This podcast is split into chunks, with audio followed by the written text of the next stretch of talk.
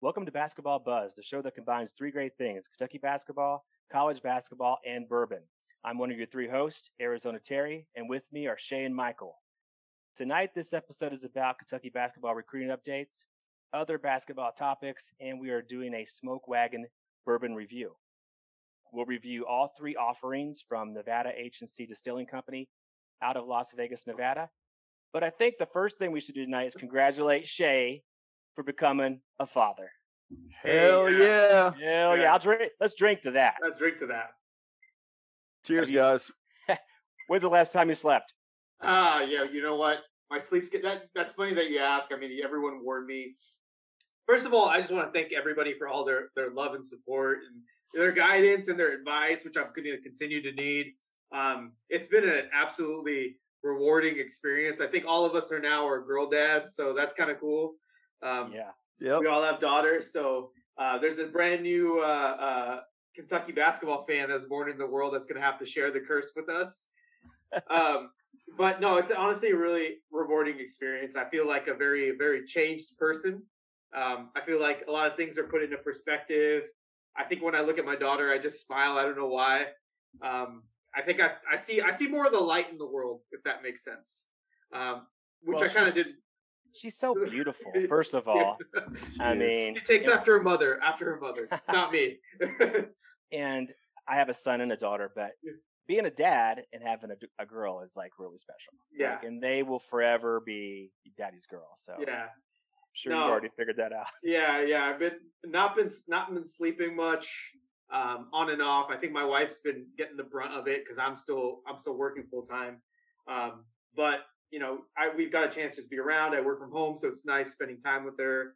Um, and let me just say, um, after being there for the childbirth process, uh, let's just say that like if men were the one who had children, there would be no children. There would be no babies.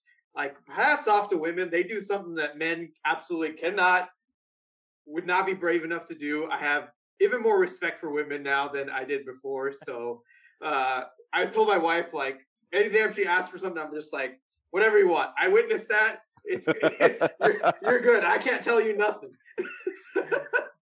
Women are amazing. They're they're the best. And she yeah, she took one for the team, Shay. Like that's Yeah. that, that's the biggest right there. Yeah. Being the parent, being the dad of a daughter will forever change everything. Uh, Terry, you've got a son and a daughter. I just have the, the one daughter, and it, it is transformative in ways that you could not imagine, even just seconds before the birth. I was an absolute mess when Ashley was Yeah. born. This is now almost 19 years ago. I bawled my eyes out. Uh, I had no sleep for the previous 24 hours during labor. Uh, it, it, it was a battle, and that was just on the dad's side. I can't even begin Yeah. to tell you how much of a battle it was on the mom's side. Exactly. But but Shay, welcome to the club. Yeah, exactly. And the last thing I said, like, it was so funny just because that's exactly what happened. Where uh, our daughter was born like two in the morning, and uh, you know, the whole day during labor, my my wife went into labor in the morning, and she was obviously very under a lot of duress because it was naturally it was labor, and I was like, you know, the nursing staff, which shout out to nurses, they're truly angels. The nursing staff, me, we were trying to keep uh, uh, keep her in good spirits, you know, keeping the mood light, just so just so the stress wouldn't be there. And then as soon as the baby came out, my wife was just smiling and laughing, and I was crying. I was bawling. I was just bawling. and it's like we flipped, like at that right that moment. So I'm just just you know blessed and happy for everybody's support and love, and blessed to have like a healthy baby girl. So uh, thanks everyone. Amen. Amen. That's awesome. All right. So, do you want to talk about bourbon? Talk about smoke wagon? Should we go into? What a great name, Terry. Yeah. Oh man. So, I'm kind of a fanboy of this bourbon, but we're going to go through each one because each one of us has a different uh, version. So, Shay, if you want to go first and talk about yours, because I actually have a bottle of what you bought, but I have not opened it yet. Absolutely. So um, I again don't know much about this distillery. Um, it is out west, so represent west of the Mississippi River, so that's kind of cool. Um, uh, so I'll let you guys talk more about the distillery, but uh, again, it, this is I, I'm drinking the the Kentucky Straight Bourbon version. Um, this is from Nevada H&C Distilling Co. It's about 92 proof, 60% corn, 36% rye, 4% malted barley. It's about a caramel color. Um, it has a very neutral taste, which is I, I don't want to say that that's a bad thing. It has some of the very traditional uh, bourbon flavors like caramel, honey, vanilla, a little bit of toffee, nutmeg.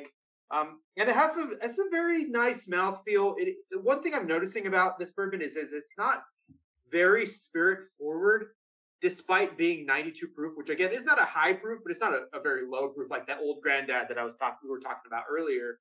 Um, and so it's it's really enjoyable just to sip on. Um, I wouldn't say that it's a it's a uh, game changer or like a uh, you know everyone stop what you're doing and go buy this, but at the price point of I think I bought it at Total Wine for about thirty dollars for the for the uh, for the 750 milliliter bottle. It's a great bourbon. It's easy drinking. Um, it is.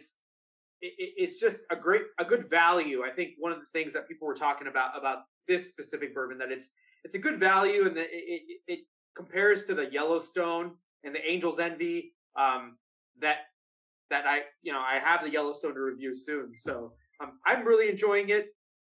It's it's an easy drinking, the type of bourbon that I like. If you like something kind of more off the wall, if you like something more experimental, might be not might not be the bourbon for you.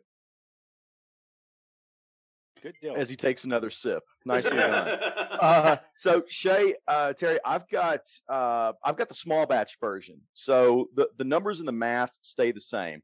The mash bill's the same. It's a 60 36 4. Um, the MSRP on this is about 45 bucks.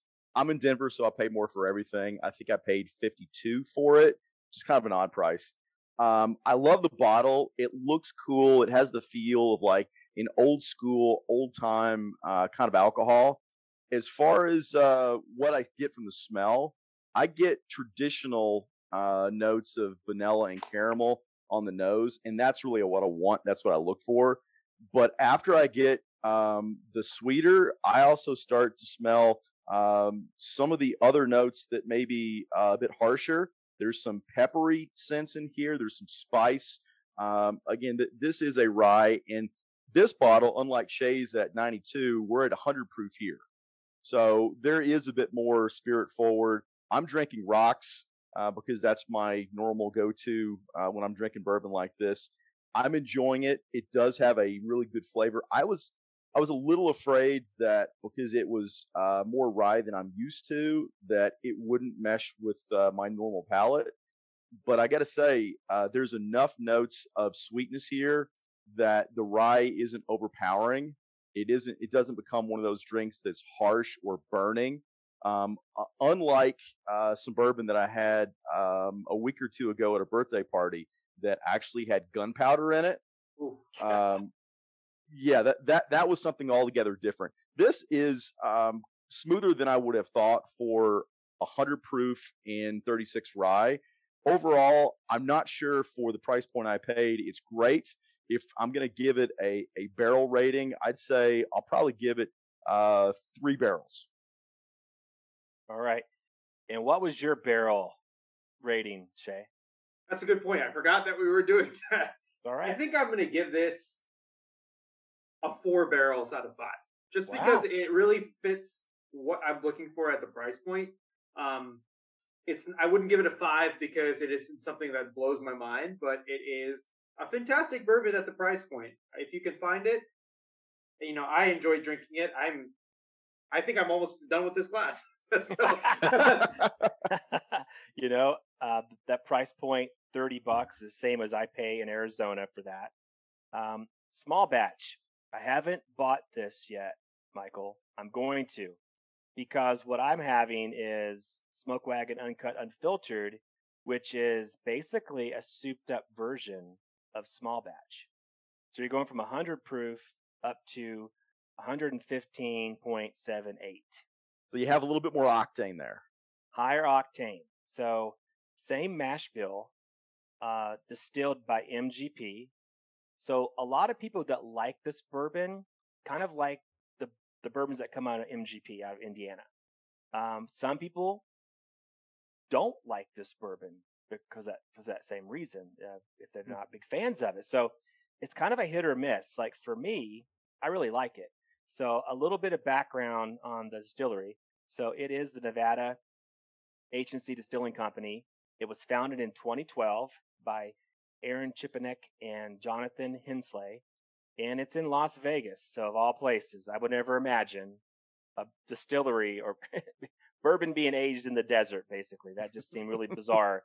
Um, you did talk about the bottle. This bottle is so cool. I wish people could see it on a podcast, but you can't. You know, anytime you can have a cool bottle like this and you have like this stamped emblem on it, and it has a Latin phrase that I cannot pronounce, but I know what it stands for. It says, Let us drink, for we shall die. In other words, drink and enjoy today because we won't be around forever. What great advice. And honestly, that is about the best motto I've ever had from a bourbon company. So kudos for that. Um, looking at the nose, the palate, the finish, very, very uh, rich caramel um, on the nose. It's high rye. I don't normally, I'm not crazy about high rye normally. Uh, this is pretty high for me. It's got that little bit of a spiciness.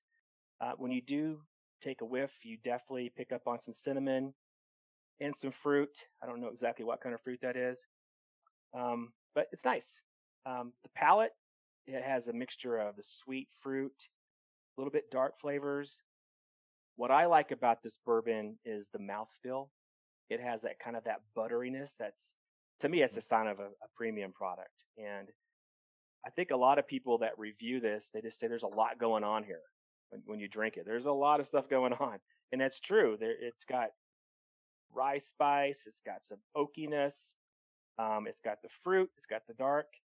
Um, it's I wouldn't say it's like the most complex, but it's pretty complex. Uh, the finish. Now, this is the part where some people like the finish and some don't. To me, the finish is has that oaky, a leathery type finish, maybe a little bit tobacco. Some people might like it, some might not. I like it. I think it's it's a nice finish. Um, it's not like a high rye burn that just you know finishes poorly. I think it's good. And when you have a higher proof bourbon that drinks like an, an underproof, that's kind of a nice combination, I think.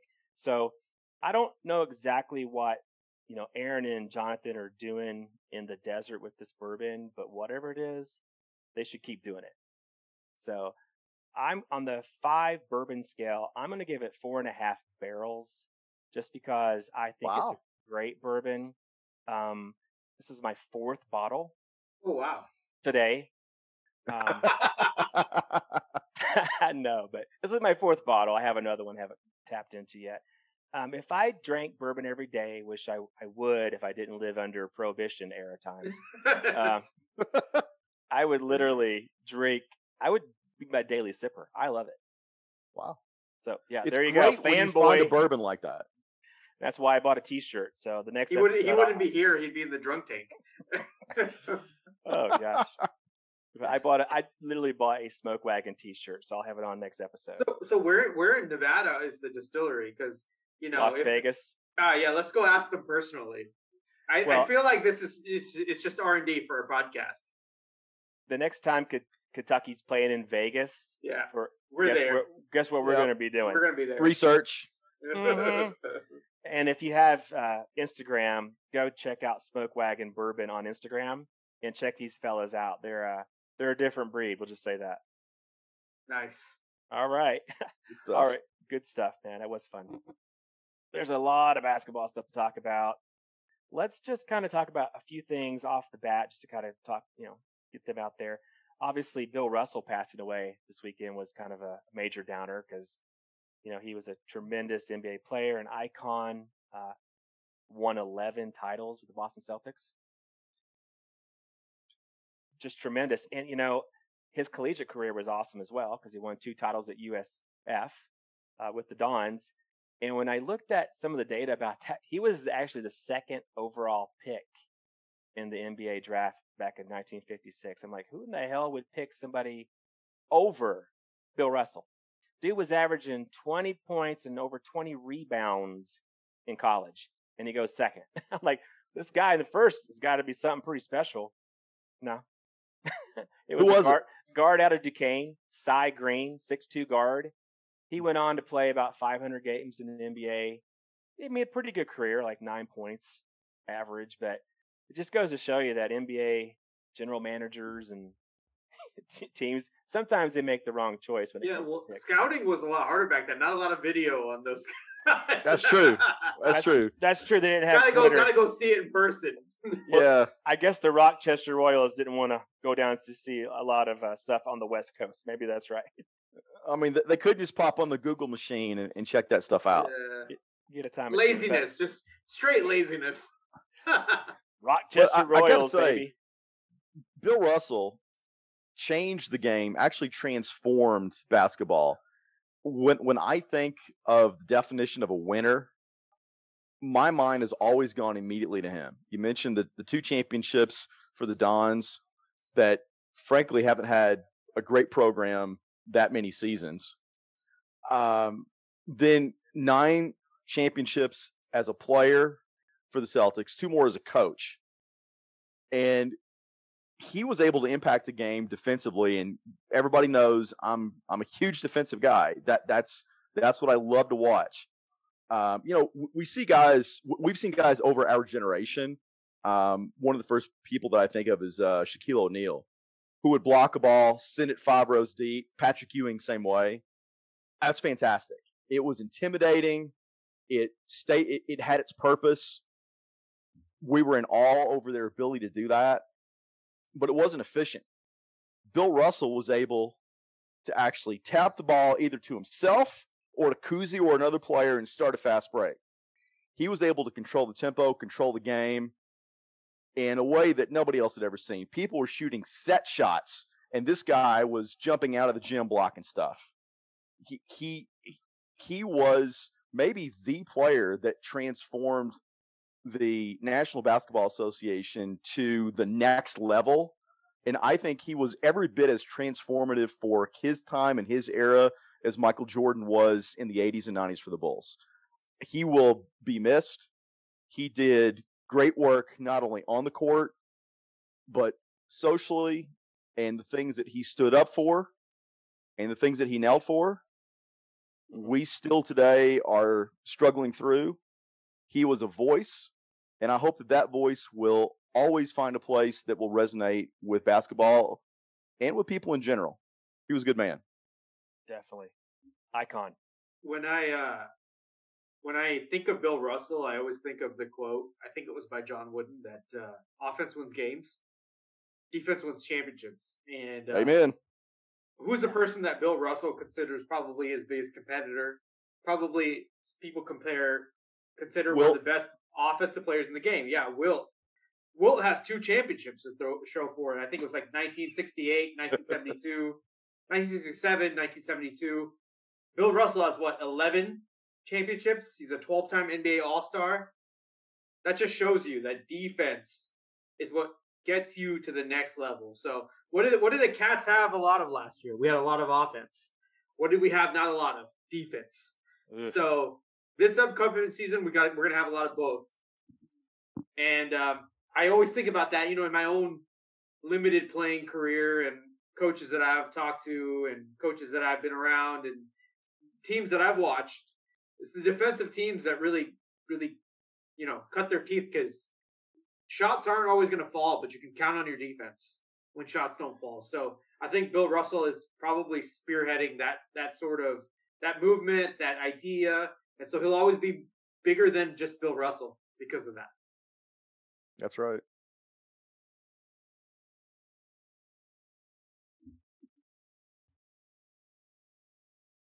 Sorry, guys. Um, let's talk about this UK practice at Rupp Arena as a fundraiser for the flooding going on in Eastern Kentucky. So I am actually from that region, but where I'm from is actually not the area that's impacted by it, but it's impacted so many counties down in real southeastern Kentucky. And um, kudos to Cal, right?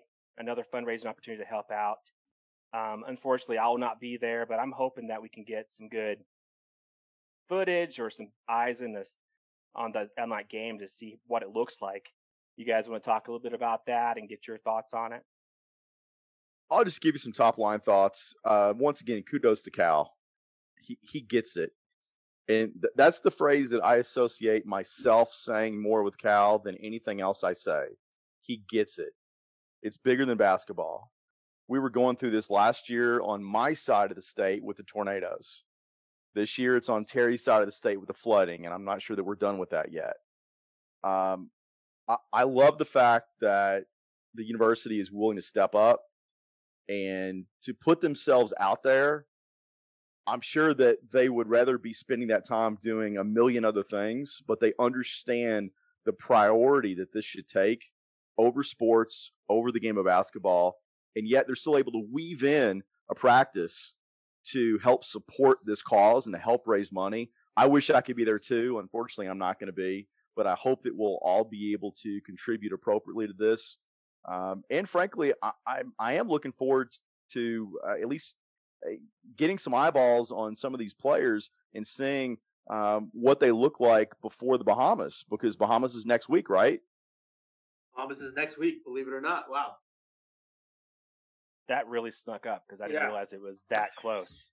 Yeah, absolutely. I mean, I, we're probably going to have to another have another podcast before that. Um, but you know, the state of Kentucky kind of gets insulated. It's not always in the news. It's not always um, forefront.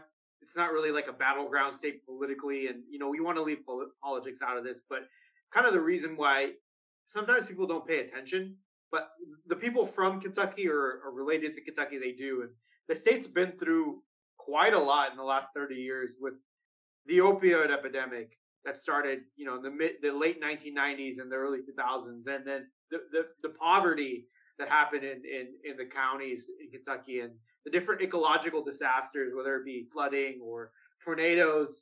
And I think in, in I don't know if there's any other state where the basketball program is kind of like a kind of like a light or like a hope that all citizens inside the state of Kentucky have. And when they can acknowledge the issues going on in the state and kind of unite everybody, that's really a beautiful thing. And in my experience, um, you know, I wasn't around before the mid '90s, but it's always been the case with Coach Pitino, with Coach Smith, um, with with um, especially with John John Calipari, and it's really great to see some guy who considered like you know a city slicker or someone. You got to remember he's from a small town in Pittsburgh, also.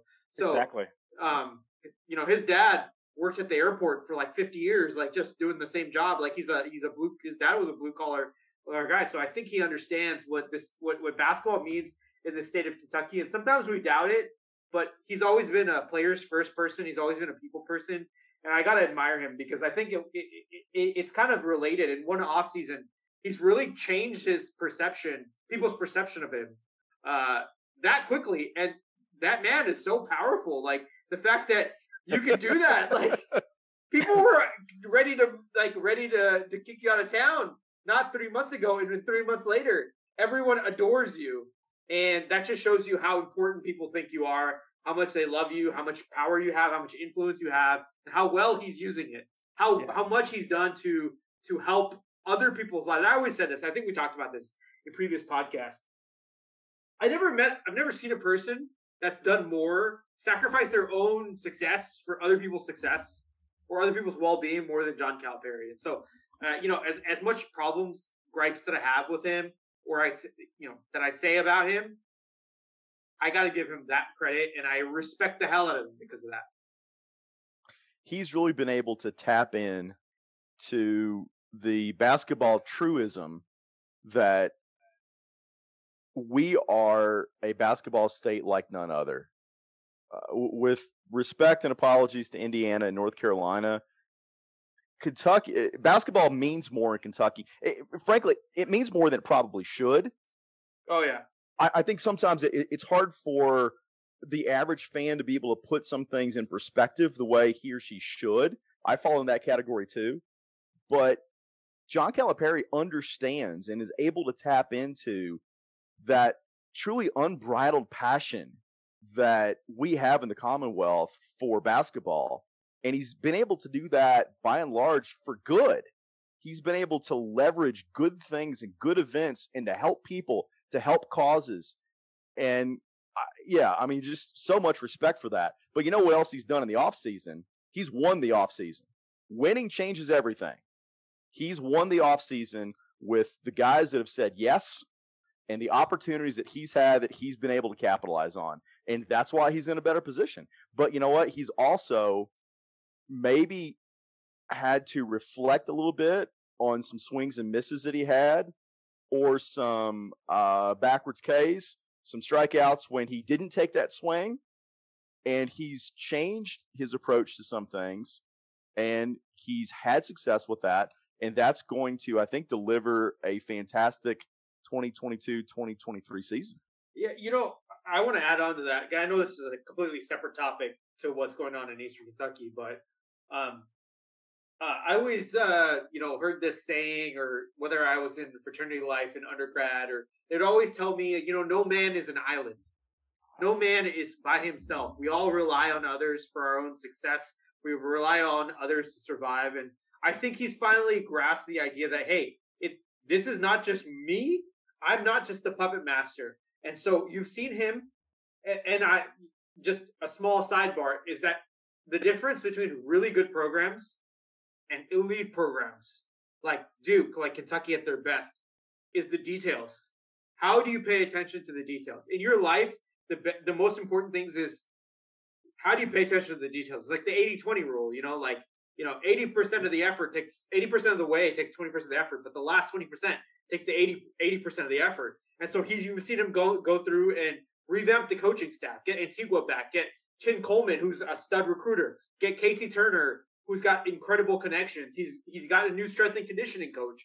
Um, he got a new uh, video coordinator. Shout out to the new admin, the new video guy. He's he's killing it. He's absolutely killing it. Um, uh, shout out to you know from what I've heard, improving the relationship with Nike. All these little things that he's done, which I wish he had done sooner, but better late than never, is making a difference where everything is working in conjunction, where the momentum is back on our side, where we feel like the cool program again, and it's super exciting because we we got a taste of what it was like before we were the cool program, and we hated it. we didn't like it, and um, that just to show you, like you gotta you have to have a lot of charisma to be able to do that. You have to have a lot of um, open mindedness, and we complained a lot about Cal being stubborn, and now he's finally being open minded. He's he's being flexible, and wow, it's a beautiful thing. Well, it's, it's, juxtapose that to uh, from today to where we were the day after we lost to St. Peter's. Like, if that was not a sky is falling moment for Kentucky fandom, I don't know what was. And so much has changed in the last few months. It's it's incredible. You know, it's like he brought in like a Lean Six Sigma black belt to, to like, nice. Like, we're gonna like look at the whole fucking process here, and we're gonna look for all the deficiencies. And he found out the deficiencies. Right? Cal would make a great consultant. he found every problem, and he he put in a I mean, solution he, for it. Let's. Uh, he had a lot of advice he had a lot of advice for a long time that he finally listened to. So credit to him to listen to him. But credit for him also to not having anymore having yes men around you. It's not good to surround yourself and listen, kids. It's not good to surround yourself with people who tell you yes all the time.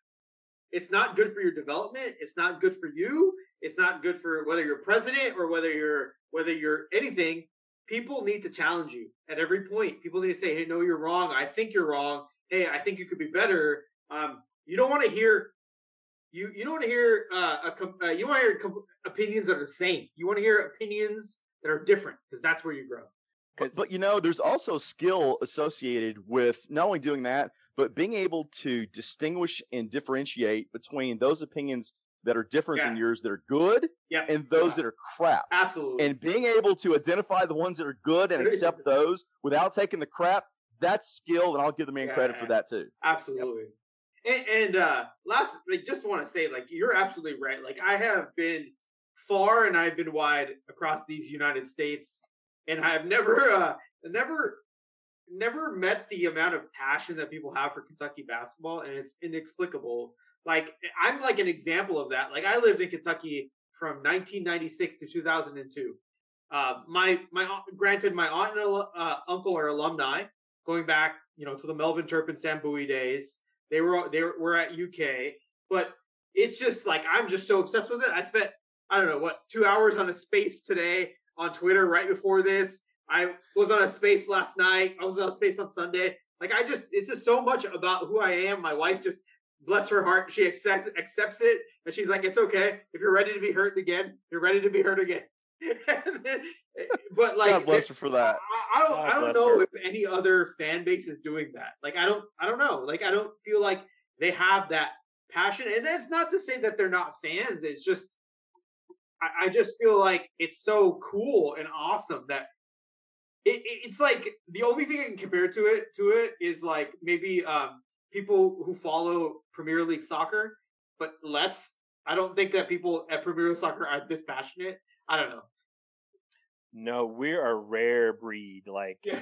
we like live and breathe it, and we die by it. Like when we lose it, like 2015 was. Yeah, it was. I don't want to talk about it. I don't. I don't either. But but yeah. Terry, you right. said we, we we die that way. You've seen University of Kentucky coffins, have you not? We, we have our own coffins. I mean, I'm sure we're not the only school, but we have buried in them, and with all their wow. memorabilia buried in it. Like people, we are so willing to put ourselves out there yeah. and to subject ourselves to immense ridicule when we have a bad season, when we lose a game, when we do something we're not supposed to. But yet we're still willing to do that because we feel like, I feel like at least, I'll speak just for myself, that there is a greater chance of a championship, a greater chance of a Final Four. There's a greater chance of something positive and good to root for than there is the chance that we're going to fail. And it's that waking up every morning thinking today's the day. And with Kentucky basketball, every day can be that day. And this year is going to be that. Hey, what happens the day after we win a championship in Kentucky? What happens the day after? a lot of people are getting up a hangover. No, it's it's always who we recruiting. What's going yeah. on for next season? Oh yeah, yeah. Eh, the next, I've been there. I've known it. Next day, okay, we won a championship last night. Okay, that was expected. Okay, what's next? What's next? What are we doing? Who are we getting next season? What's our next season look at? Yeah, it's amazing because basketball never stops in Kentucky. Look I have a shirt. I have a Kentucky yeah. shirt that basketball never stops. Dude, what are we doing right now? We're doing a podcast in August about Kentucky basketball, and people will listen to it. And bourbon, and bourbon, and bourbon, of course. Yeah. That's good stuff. let's talk about that recruiting stuff because we had a pretty big last couple weeks. So, Justin Edwards, Ugonna Kingsley. Shay, you want to go for it first? Yeah, absolutely. I'm, I'm, I'm stoked. I'm absolutely excited because Justin Edwards has been my favorite player in the class for two years. I probably, you guys have been hearing me say it. I love Justin Edwards. Number one, Justin Edwards reminds me of a little bit of Tayshaun Prince, a young Tayshaun Prince, which he's been my fa- he's my favorite cat of all time. So I'm a little biased there, but just in a vacuum, he's an outstanding two-way player. He plays the game the right way. I think cat fans will be really excited because he's a very like um uh, he's very not quiet but like very straight to the point young man where he's be very upfront and honest. And I think that that uh, that Kentucky upfront and honest really appealed to him. Um, he's a guy that um, he played for team final in uh, in the EYBL. One of the best players in the EYBL this past season.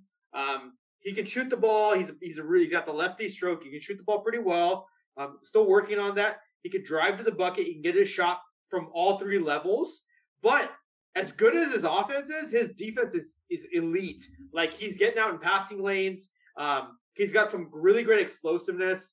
Um, I, I, think I got I got pretty much destroyed on the message boards for this, but I I told everyone he reminds me like of a comp. It reminds me of a very young guard-oriented Tayshaun Prince, but you see like glimpses of Malik Monk explosiveness in there. Okay. Um, just the way that he he just the way that he carries himself on the court. I'm super excited for him, and I think Um, I was really disappointed when Tennessee was trending for him, and I so because. I really wanted Ed, Justin Edwards more than any other player in the class to be a cat. I really like his game. Like I, one of the things I really love, I, you can you can probably tell in my voice. I'm like really excited to have him. uh, Is that um, he's a wiry, strong guy. He's like pretty thin, but watching his tape, you'll notice that he doesn't shy away from contact. He goes into contact. For a really young player, from speaking from experience and watching other young players, that's a really great sign for future success. Like someone that doesn't shy away from contact, because like shying away from contact really affects your game. But if you're willing, even at a lower weight, to accept contact and you're and you can finish through it, that means that as soon as you get stronger and bigger, it's going to be even better for you. And so um, I really think that he could probably, you know, he's going to be starter at small forward, but I could see him moving over to four. Uh, there, he- he's listed like a six seven one ninety, but I, I've heard that he's up, might be up to six eight now. Um, he could play a small ball four. He is a guy that is going to be excellent with other good players around him. I think the Tennessee appeal. Um, first of all, this guy always wanted to be at Kentucky. He always wanted to be a cat from the beginning. But Kentucky doing the right thing was casting a wide net. They were going after Mookie. They're going after Ron. They're still going after Ron. They're going after other small forwards in the class like Matas, um, who's a very good player in his own right. And they were basically, you know, crossing all their uh, crossing all their T's, dotting all their I's, doing their, their due diligence. And Justin Edwards was like, "Hey, you know, if you really want me, why aren't you not only recruiting me?" And so they're like, "Hey, we'll stop. We want you." And when when Kentucky put the full court press, when they gave him a really good NIL package, it was a done deal. And uh, that's to the unfortunate uh, Tennessee fans. And so I'm really excited to have him as a cat. I'm really excited for Kentucky to actually close a recruitment due to NIL, due to like putting in the work. We're going to be very excited uh, knowing that he's a cat. And the last thing I'll say is that you know he he kind of realized that working with Team Final that being on a team with a lot of other good players actually makes him better. I think he had to be the man for a couple sessions, and it was kind of tough getting going, knowing that you're getting double teams the whole time. But when he realized, okay, I'm going to have Dilly on my team, I might even have DJ Wagner on my team, um, whoever else that we get, like you know, Reed Sheppard's going to be on the. We should talk about Reed Sheppard later. Um, Yeah. He's like, hey, no one, you know, I'm going to have a one on ones all day. He's going to be a great player for the Cats. I'm excited. I love him. I think he's probably the best. I think he'll be the number one player in the class when it's all said and done. Wow. it's a it's a normally weak class. Yeah. But I think that if anyone deserves it, it might be him. Or it, it depends on how you look at the rankings. Because first of all, rankings don't mean anything. So don't look at rankings and then it's not a be all end all. It's it's just an arbitrary, rough estimation of It's a how good starting players are. point. Yeah.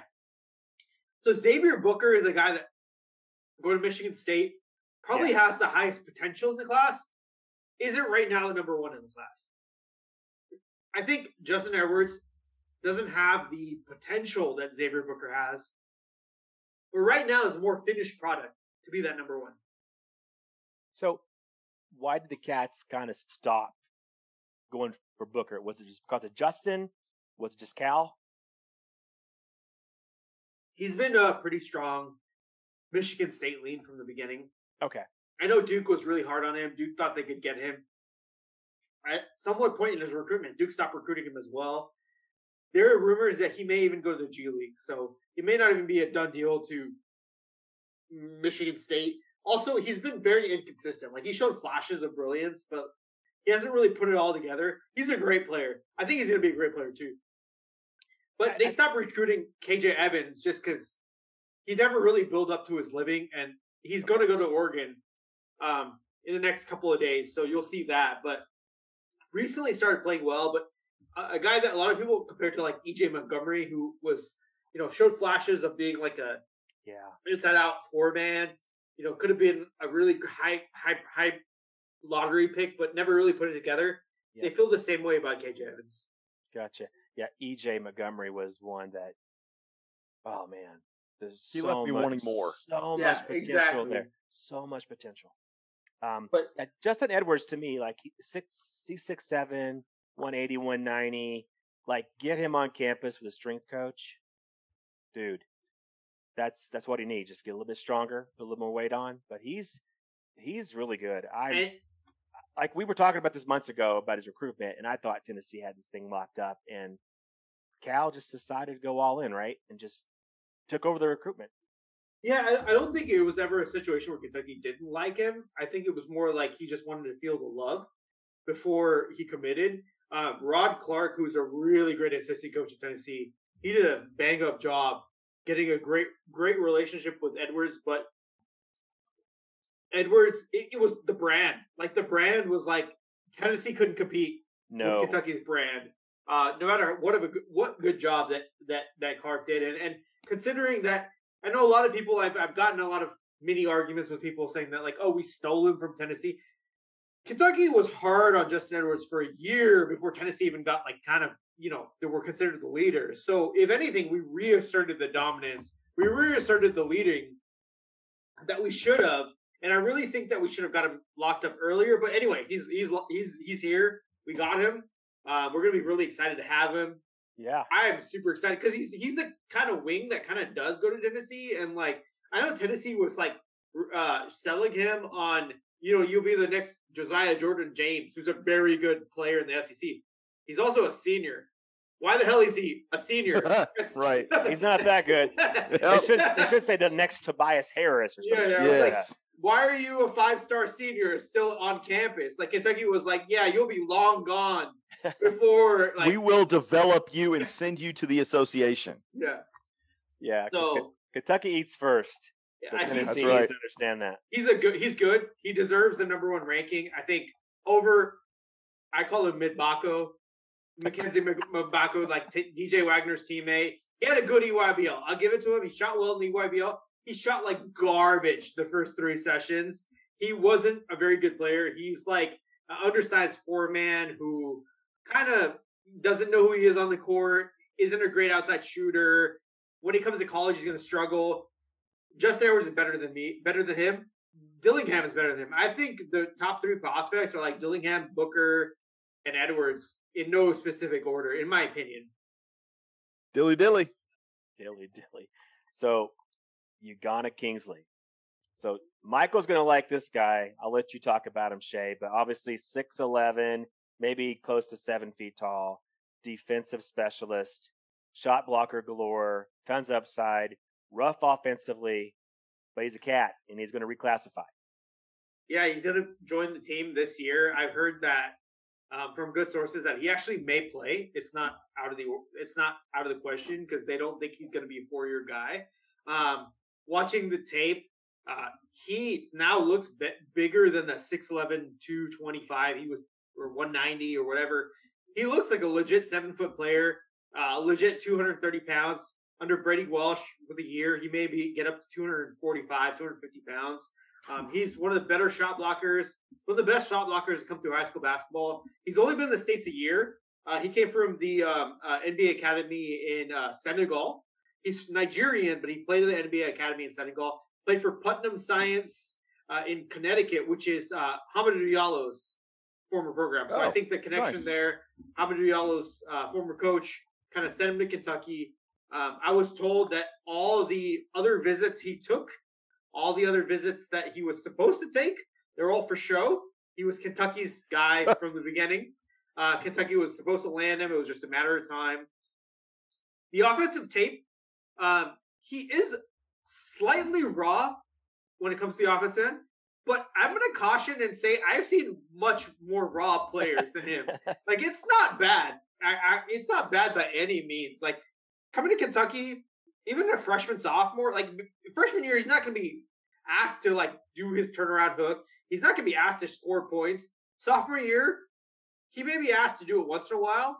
It's like kind of a Nick Richards progression, where by the junior year you're super comfortable with it. Um, he's not as raw as I expected to be, and especially in our transition offense where you're running up and down the court, he has great hands. He really runs the court really hard. Where he'll beat his man down the court, he'll get the lob or he'll get the he'll get the fast break uh, pass, dunk it. He's got great size. That's all in the offense. the defense is outstanding. He's switch he's switchable. Um, it's a it's it's a no brainer take. And I mean, at the at worst, he's insurance policy at someone that you get as a transfer. At best, a year or two from now, he's your starting center. Yeah, and he's he's a high character kid. I watched the interview with him this morning. He really thanked everyone, like his all his coaches from Nigeria to all the way to the Putnam Science. I was really excited to have him. I think he's going to be a great kid. He really connected with Oscar on his visit. Uh, oh, he kept man. talking about that in an interview. He's like, I really liked Oscar. I look, I, I feel like me and him, we will have big personalities. He has like, he's really smile. He smiles a lot as a kid. Oscar right. smiles a lot. He's like, we're both, we both smile a lot. We have great personalities, but we're both humble. You know, and I thought that was awesome. Well, you're going to sell a lot of t-shirts. Yeah. you're going to block some shots. Yeah. I, I, I, I'm going to love this guy. I don't perceive him as the, the type of offensive player that we're going to run plays with or run plays around. But you know what? We're not going to have to. I think he's always going to to get the points he's going to get. He's going to get off of offensive rebounds, putbacks. Uh, he'll be the the the occasional lob on the break, and if he scores eight points a game, that's fantastic because he's going to get three and a half blocks a game. He's going to have double digit rebounds a game. I see a big potential, a big upside for him, and the fact that he's a high character guy, uh, smiling in the mold of uh, the, the, current uh, player of the year. I, I, I like that.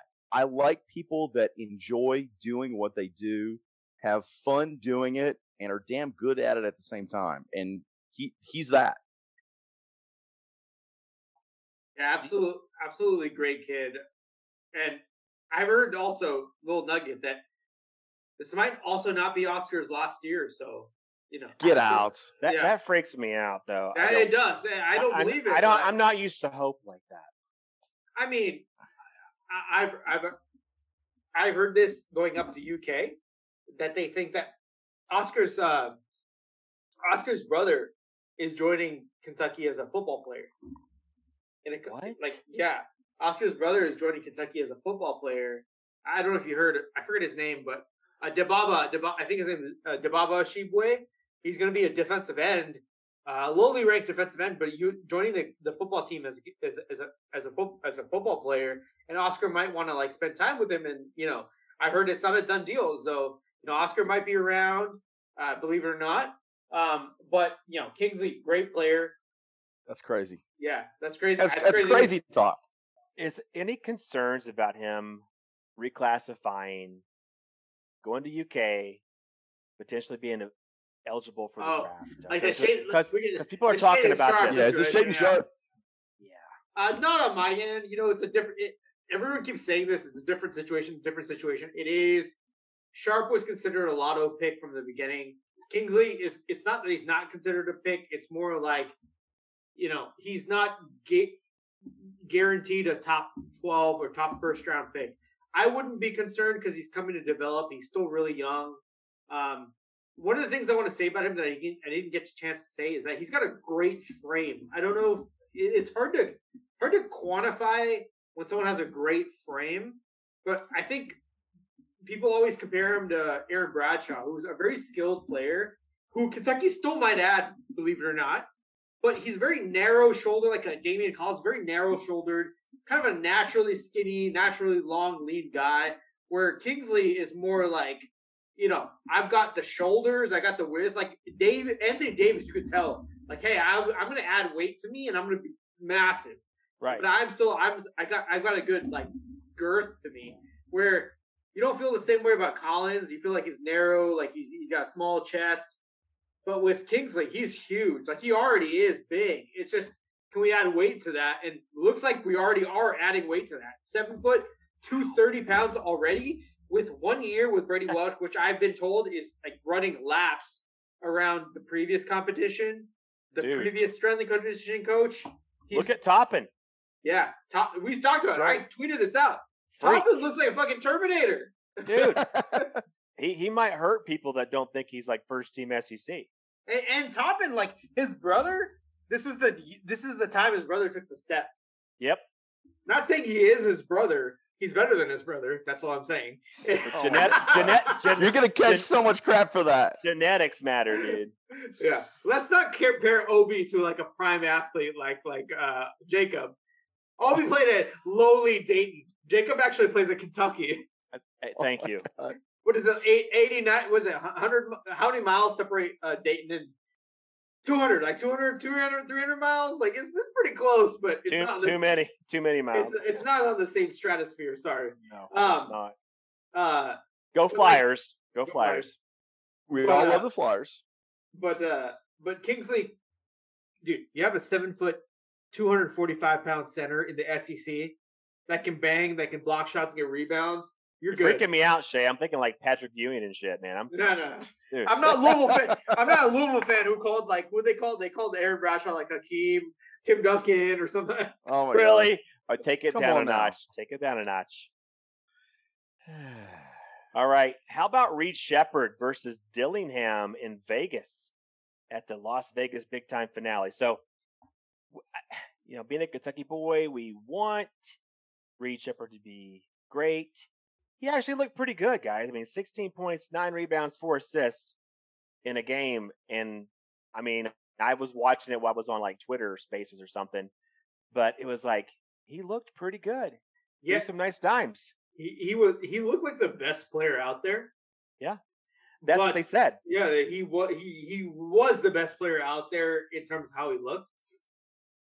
I think I don't know exactly how this tournament works, Strive, but Strive for Greatness was um kind of built from a lot of mercenaries, like guys that don't actually play together, like Dillingham, Mookie Cook. Uh, I don't know who else was on that team. They don't actually always play together on that team. Like it was lo- a super team. I, I love the Yeah. fact he used the term mercenaries. Yeah. Yeah, awesome. right. like I, I don't know what exactly this tournament was, but all I Guns know for hire. all I know this team doesn't normally play together in that tournament. Like they they don't they're not a team. But Midwest Ohio is a team. Um, they play together just like uh, you know Travis Perry and Badung, uh, Flory play together. So that team, Midwest Ohio, they knew who they were. They Yeah. knew what they were going to do. They played. They played like the Warriors out there. They were moving the ball. They were shooting threes. Um, I was very. I mean, I think the whole- the whole nation was super impressed with uh with Reed right. Sheppard. That team looked so well balanced. I was like, Cal, like look at their offense. Let's do what they do. Just implement it, Reed. Rig Oh it. my God. Uh, Reed looked fantastic. Like he looked great on defense. He was in passing lanes.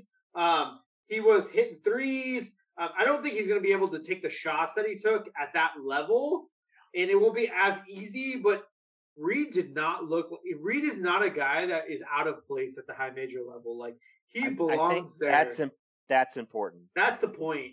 Yeah. Like at the uh, Pangos camp, he didn't look good the first few days. I, I even heard like some very well-respected scouts say he was the worst player there. Ooh.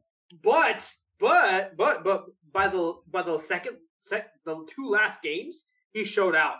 He regained everything that he he, he had said that I think he and uh shout out to Travis Graf, but Travis Graf, me and him were having a conversation and he said, you know, some players are not the kind that look best at camps. Some players look really good in the game setting, and Reed is one of those guys. Camp is not where he doesn't know what his role is. He doesn't know what are the good players he's playing against. He's used to being the guy, but he adjusts quickly. He adjusts so quickly. And when it comes to like these all-star events where he's the guy for his team, he knows what he's supposed to do. He knows where he's supposed to be. I'm excited to have him. He's like he's not as athletic as his dad was. I think I was talking. I was in a I was in a Twitter space the other day, and um, I think I was the only one who was old enough to watch his dad play in college, Right? and that made. I wanted to cry. I was like, let me go jump off a bridge. I know. There's a lot of youngins out there in those Twitter spaces. He he no, Jeff Sheppard was amazing, dude. He could Yeah. jump out the gym. he was extremely athletic, Yep. but I don't think he was as skilled offensively as Reed is. I think Reed is exactly right. Yeah. Reed can shoot, pass. He's actually a better defender than I thought he was. You know, like on in baseball, where they call you a five-tool player, Right. you can do everything. Reed strikes me as the type of dude that like, all right, I'll run point guard, I'll distribute the ball, I'll do this. I'm a basketball player, like uh, like Randall Cobb was for Kentucky, like uh, Lynn Bowden was for Kentucky. Like I am here to be on the court. I will do whatever it takes to win. I'm a ball player. I'm, I'm a ball, player. player. I play ball. Shay, I, th- I think that's a great point. I, I, I perceive Reed as being a cerebral player that understands his competition and understand w- what what he's up against and what he delivers in any particular game may be different depending upon the competition. He doesn't try to do the same thing because this is what he's good at, so he's just going to shoot, or he's going to get in the lane because he has the ability to do that. Like he, he's going to take a step back. He's going to understand Absolutely. what the landscape is, and then he's going to decide what his best play, what his best choice is. And I really appreciate that because I think what that means is he has a great court awareness, and he's going to be a great general on the court itself. Absolutely, like one hundred percent. Like he he takes what the defense gives him. He doesn't. He's never sped up. That is super impressive Yes. from a from a high major prospect, from any prospect, from any basketball player to show at this age, at seventeen years old or sixteen. I don't know how he is, but I am Yes, not going to 17. basketball is a game of uh, of uh, pace, and knowing that I'm not going to play to the defense defense's pace. I'm not going to get sped up because they're trying to speed me up. He plays at his own pace all the time, and that is Right. mature basketball. You know, you don't get that until you're a lot older. He understands that.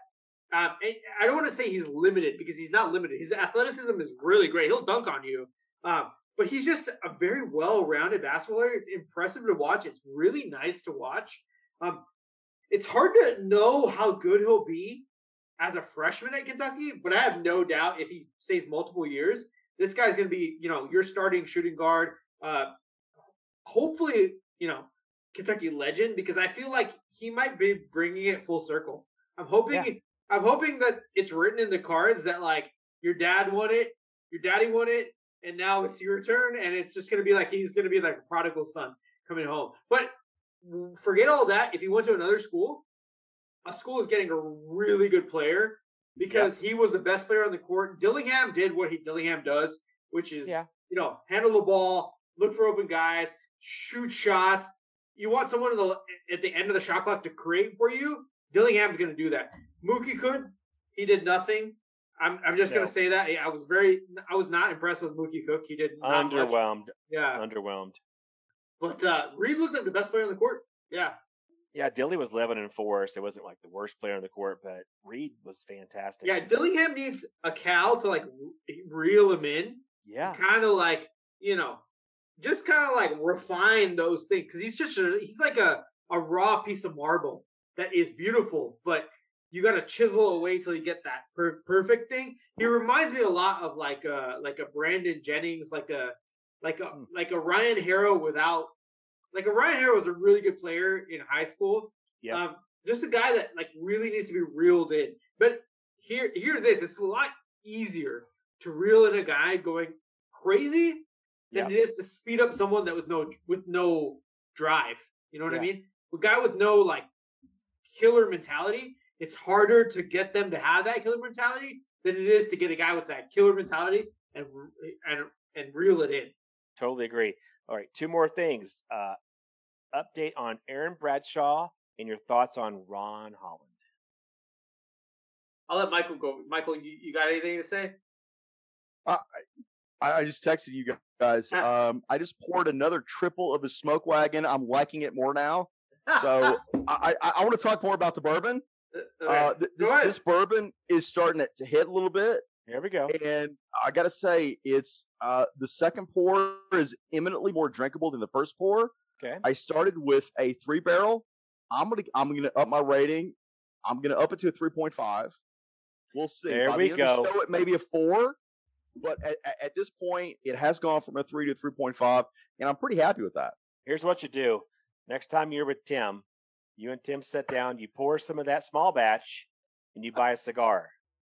so There's a cigar store right next to Dan Brew. Thi- This is a cigar bourbon. oh, you're blowing my mind right now. so now. Michael There you answered that just like a politician. Like he didn't answer the question. He just deflected it. he was a Shay, Kellyanne. you're gonna answer the question. I'm He's answering my own question. He's question. the Kellyanne Conway right there. All right. Well, Nice. you know, if you're gonna shout out bourbon, I'm gonna review this bourbon later. These guys can see it on video. It's Mhm. the uh the the it's actually the Kirkland Small Batch by Barton, Master Distillers Kentucky Straight Bourbon, Mm. 92 proof. We talked about it a little bit. I'll do, I'll review it much later, but it tastes like bananas Foster. Oh my god! Yeah. And I Which love is so good. Oh which is God. which is it, it it's it's it's fucking outstanding because like oh it is a liter it was like 30 bucks a liter what? yeah All right, that's all right. That is awesome, Dude, even Matt Zach can afford that. dude. well you know Matt Sack doesn't deserve that though. That's by, the way Matt Matt's. I don't know if you heard of Courtside Connect today but Matt's have not. pronunciation He's Matt's had like pro- he's had like four podcasts in like one day. I don't know. Matt's pronunciation of admin I can't like What I, is it? I, What I is texted it? him today. I, I can't pronounce it. I said I texted him today because he always like weirdly pronounces things. I texted him today and I was like, dude, I know you're from Chicago. One of my best friends is from Chi- Chicago. as I- Chicago, Chicago. Chicago. And like say it. And I was like, I know you guys pronounce things weird, but like you take it to the next level, and like I don't even know what to say when you pronounce things like that. You know what? I think he said like admin. He said admin. What's All right. that?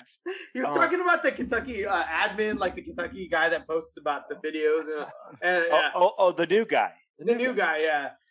And uh, we, should, but we should buy buy another bottle of that bourbon, yeah, and we'll ship it to Matt Sack and tell him to freaking drink it before his I remember. I, yo, a little story about Matt Sack. I love Matt, great I guy. do too. He's but, amazing. Uh, but before uh, before Vegas, when we all met up, I, I I told him I was like, "Hey, Matt, like, oh, you're going to Vegas? I'll be there too. We'll meet up." And then I was like texting him like all these bars and restaurants he should go to, and I was like, "You should go to this bar. You should go to this restaurant. Like, you know, this place has the best cocktails." And he's like, "Oh, well, I'm 19, so I can't drink." yeah, that didn't stop that and, I, motherfucker. and I was like, "Oh crap, I forgot." I know. I know. We're we're we're at that table, right? We're at that table. I'm like, uh, ah, fuck it. It's over. I got him a drink though. But I forgot that he can't just. I was like, oh, you should go to these clubs, and uh, he's like, yeah, I can't really do anything. And Yeah, I was Mi- like, Michael messed up. You should have been in Vegas. Man, but but I'm I'm gonna make up for that because we're gonna be in Manhattan. We're gonna be in Yeah. New York City. Oh, yeah, Is that yeah, not gonna be the best? Oh my god. yeah, we're gonna be in New York. UCLA. I'm already on. I'm, I'm on the liver transplant school. List. We're gonna be Man, at Jack th- this is gonna be amazing. We're gonna get uh we're gonna get steaks in New York. It's gonna be great. We might be. Can't wait. Yeah. All right. Well, what what were you actually asking Ron Holland and Aaron Bradshaw? Well, well, you got to know what's going on with Aaron and his mama. Yeah, so I was uh I've been texting a few people, talking to a few people on uh, Twitter. Um so first of all, Kentucky really loves Aaron Bradshaw. They really like his skill level. Um I think that there might be overrating how good he is, but I'm not going to argue with Orlando Antigua and John Calipari on their player development. They think that he might be an Anthony Davis type of talent. I don't think he's quite there yet, but I think he has got a lot of I think a good comp for him would be like a Dereck Lively. Remember, like a Dereck Lively is like an inside, an outside inside four man that's got some range. Um, he's very he's very slender. He doesn't have a lot of meat on his bones, but he's been he's worked he's played alongside DJ Wagner for four years. He's played alongside uh, Mackenzie Mgbako uh, for the Scholars at AAU. Um, so he's played at the highest levels. He's in, he's continued to improve. He loves Kentucky. He absolutely loves Kentucky. If it was up to him, he'd be a cat. But people in his circle are really enamored with the G League. They think he might be good enough to go pro. They think he might want to, you know, they may want to cash on on that. I know he's not super happy about that, but you know what? This is how basketball recruiting goes. Um, that's kind of why they got Kingsley as an insurance policy. Um, here's the thing. Here's the thing I've told other people. Kentucky getting Aaron Bradshaw is better for Aaron Bradshaw. Does that does Yeah. that make does that make sense? Yep. Like it's Sure. good for him. But Yeah. Kentucky, like Kentucky doesn't need Aaron Bradshaw. Yep. Like we could easily go get a transfer portal big. Yep. To be better in that one year. But if Bradshaw comes, he'll develop in that one year. Right? So getting a transfer portal big is better for Kentucky, is what I'm trying to say. Um So that's what's going on for Aaron Bradshaw. I think he was very insistent on committing Kentucky. I don't. I'm not speaking in facts, but I'm thinking that maybe his circle was like, "Hey, maybe wait for a G League offer. Maybe see what kind of money they offer you," because he didn't have one at that point. He loves Kentucky players. He like if you watch on Twitter, he comments on Instagram, he comments on everything related to Kentucky. He's very close with the staff. So it's really a handler situation there, which happens. Um, It's his mom mainly, though, right? no, it, I think it's the handlers talking to his mom. I don't think it's his mom, mom. It's it's his bigger circle. And you know, with a lot of these kids, credit to John Calipari Yeah. because as a financial advisor, Michael, you probably know this. Like, cut out the people who are using you as a paycheck. Thank you very Oh much. my if God, they yeah. really care about you, they'll realize that investment in you is more like, you know, hey, give fix me up with a job somewhere. You know, and, and like a lot of people use these kids as a paycheck, but the but the better use of time is down the road, you know, where they're they're a pro and they can they can provide value to you. Go ahead. Shay, what what- you've just described is the difference between short-term mentality and long-term mentality. Exactly. Do you want the paycheck right now? That's fine. If you take that, I mean, there's no shame in that, but you'll take X. If you play the long game, you may have X plus something very much more significant. And not everybody is able to play that game. Not everybody's willing to play that game. But for the people who are and do, it usually pays off better for everybody involved. Exactly. Like you know, you know, but but these these handlers know as soon as they get to Kentucky, Cal's going to tell them to cut them off. Focus on yourself. Focus on you and your family. And so I get it. And so they're all. I think a lot of them are pushing him to the G League. But Aaron himself wants to be at Kentucky, which is awesome. And that kind of relates into Ron Holland, which is Ron Holland is first of all, I watched the FIBA under 17, I think it was. Okay. And and um, Ron Holland was a guy that I was kind of like ambivalent on, if that makes sense. Sure. Why is that? I he's an undersized four man. He's like 6'8", 100, 195, 200 pounds. Okay. Um, not super big, not super bouncy. You know, just kind of like. I, if I were to compare him, it would be like a less bouncy Keion Brooks. Ooh. And I wasn't super high on him. I was like, you know what? He is what he is. He's not like a fantastic shooter from deep. But you know what I learned from talking to people, talking to uh, shout out John John Perrine, that he's been on that before for a long time, is that he's a winner. He affects the win loss column Okay. more than any other player. And so he this That's is the guy this is Dude, the guy that right? gets after it on rebounds, that plays every possession 100%. I- that- Is he like the Michael Kidd Gilchrist we need? Kind of, yeah. He's Ooh, kind, he kind of is like that. And that's actually a good comparison. I have never thought about that before. He's a guy that gets after it on every possession, no matter what his role is. And Arkansas is a team that's he's really high on. That's selling him on being him the guy, but he's not the kind of guy player that you know. He's kind of like a complementary piece that was awesome on a championship team. And so I've heard that after that FIBA thing, I mean, I'm no surprise because I watched it. Kentucky's super high on Ron Holland because this guy's motor is amazing. Like he gets after it, he competes, he um he gets rebounds. That, that's that's MKG. yeah, yeah, like Yeah, that, like that. Describing him right now. Yep. Like his size doesn't show up in the box score. It's more like you're kind of like you look at the box score and you're like, holy shit, he did all that stuff. You know, and his three point shot is developing. And so Yeah. from what I've heard, is Kentucky is prioritizing him. There are kind of convincing him to come. His dad is like his dad. If you heard Kyle Tucker's put an article out, his dad is like an awesome character. And Right. Liking Kentucky and Arkansas stuff. Okay. Um, I so think it. I think it's a situation where Kentucky takes one of Aaron or Ron Holland, whichever wants to commit first. Okay. And I think it's like if you want someone that's got more skills, that's more like you know fun, you're gonna take Aaron Bradshaw. But I think if you want more wins losses, you're gonna take uh, Holland. Ron Holland. You know, he's not the exact same player. Last thing I'll say is, you know, he's not the exact same player because PJ Washington was like way bigger. But remember, PJ Washington was like played bigger than his position, where like he Yeah. affected wins and losses. Like PJ Washington was an enforcer. He got the rebounds. He made the plays at the right time. That's Long the kind of arm. guy. Long arms. You know, with uh with Holland. Both from Texas, by the way. Both from Texas. Exactly. So Holland, for for the longest time, I always considered him to be an Arkansas lean, just because of the propaganda put out there, right? Yeah. But no one, no one's really. I like out- I, I like him, man. I, I think he, no, he's a great cat. player. No one's put out like definitive crystal balls. I mean, Ramon, who is like a kind of like a I don't know, ancillary insider, said that like he wants him to go to Arkansas, but I think the longer this goes, the better it is for Kentucky. Um, Agreed. uh, I think I feel pretty confident. I know people are like kind of waiting on Aaron Bradshaw. They're blaming Aaron Bradshaw. It's not his Mm. fault. He wants to be a Kentucky Wildcat. Other factors are pointing, pulling him in different directions. I think Kentucky takes one of one of the two and Yeah. calls it a day, and Yeah. then sees what happens with DJ Wagner, sees what happens with Ian Ian Jackson. Anything with DJ Wagner? Any new updates? Are we still in a holding pattern? Are we going to look look at the tea leaves? Look at Nike? What what's your thoughts?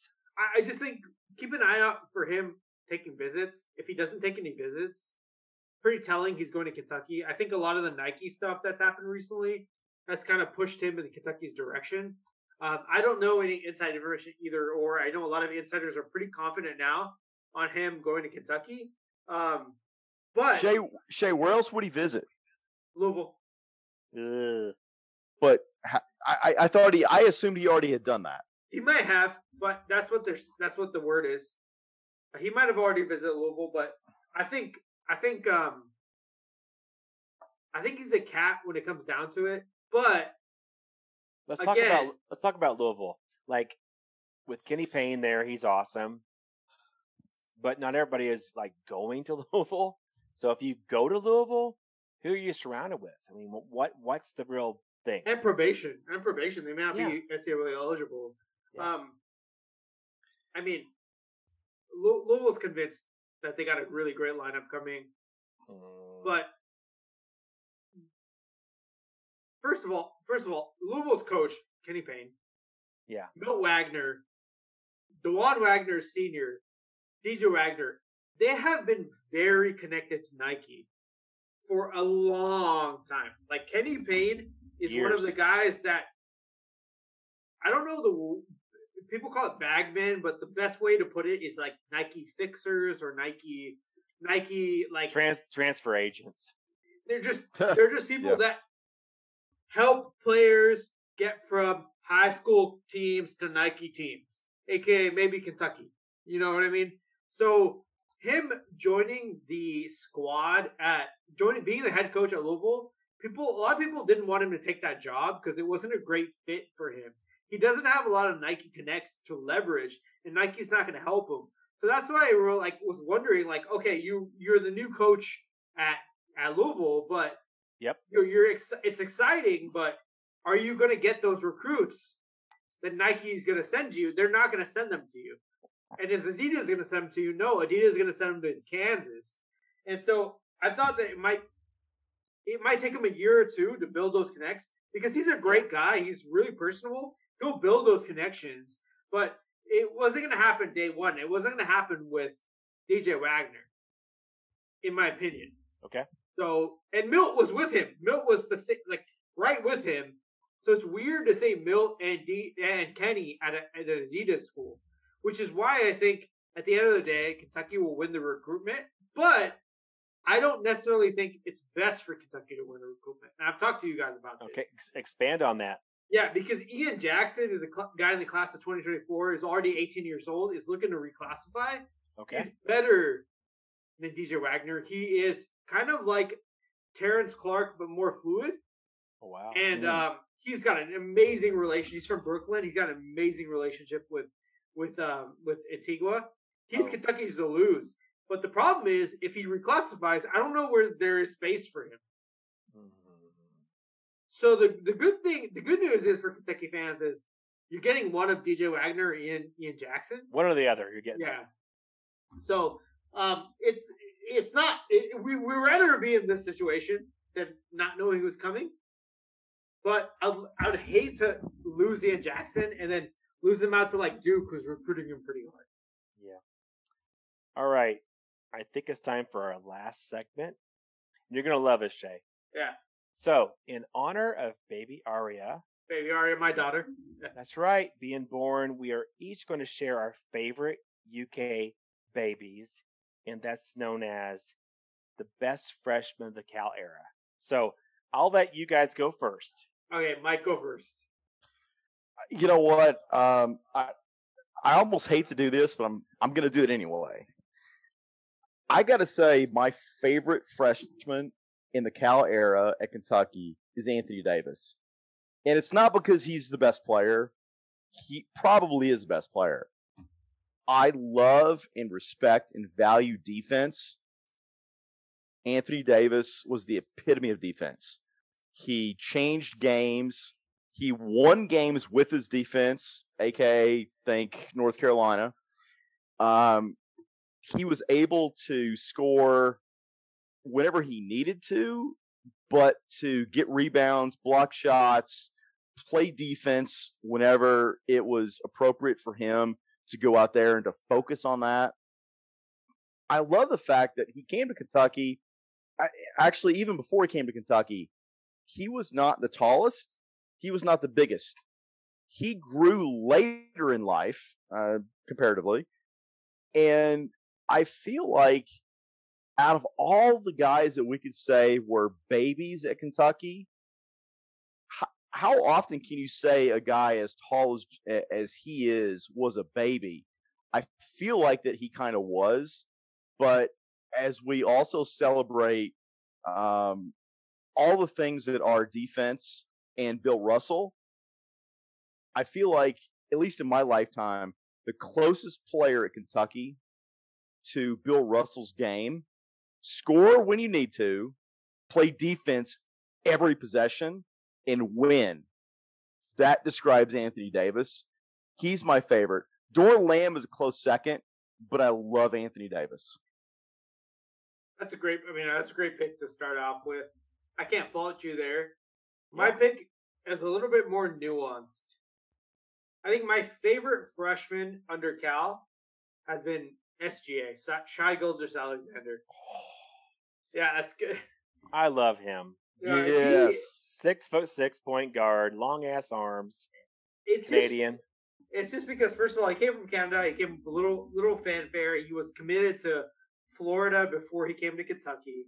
Yep. He came to Kentucky and like I- I like him because first of all, like he he doesn't fit a prototype of any guard that comes before him, any player that comes before him.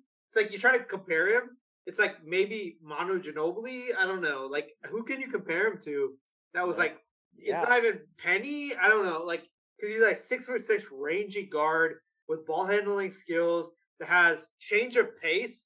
And I always told people I was like, his change of pace reminds me of like when you're playing pickup at the Y and like that 40 year old guy comes in and it's like it's like you don't think he's good at basketball, but That's he's Michael. gonna- That's Michael. Oh, that's me. That's Yeah. me. Yeah. You just He described me, in- Shay. Thank He you. comes in and he's like he's like schooling everybody because he's got that like old man game where it's like up and unders and like uh, change of pace and He's he's thick. feigns and fakes, and it's like that's kind of how I, I my game is. Like I'm not super athletic, so I used to play like up and unders and all that stuff, and like Yep. You know he improved year to year. He's always been super humble. He's like the best, one of the best young players in in uh in the NBA, and I just love the way he plays because it's like it's like the the Oklahoma City Thunder saw the way he plays and they built around him. Like they when they draft is it Chet Chet now like uh Thunder they drafted um Yep. Josh Giddey who's like a player that's really complimentary and they were like okay we're gonna build around SGA and we're gonna be like a lot of these like rangy like weird I don't know like non-traditional guards forwards that are in his in it it's just beautiful to watch because they're changing basketball because it's like Sam Hinkie I love SGA. When he was at Kentucky, I saw shit that like I had never seen before in my life because yeah, he scored points. Yeah, other guards scored points, but the way he was doing it, he was confusing the the he was confusing defenders.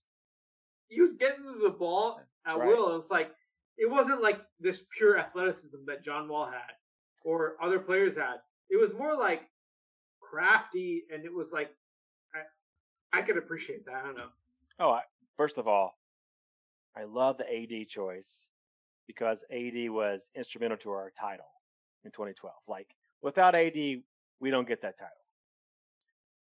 SGA was like if I was a guard, that would that would be my nightmare to try to guard. Oh yeah, Yeah. for Could sure. you imagine a guy, a six foot six No, point guard no. with long arms? What do you Size, do, man? length. What do you do?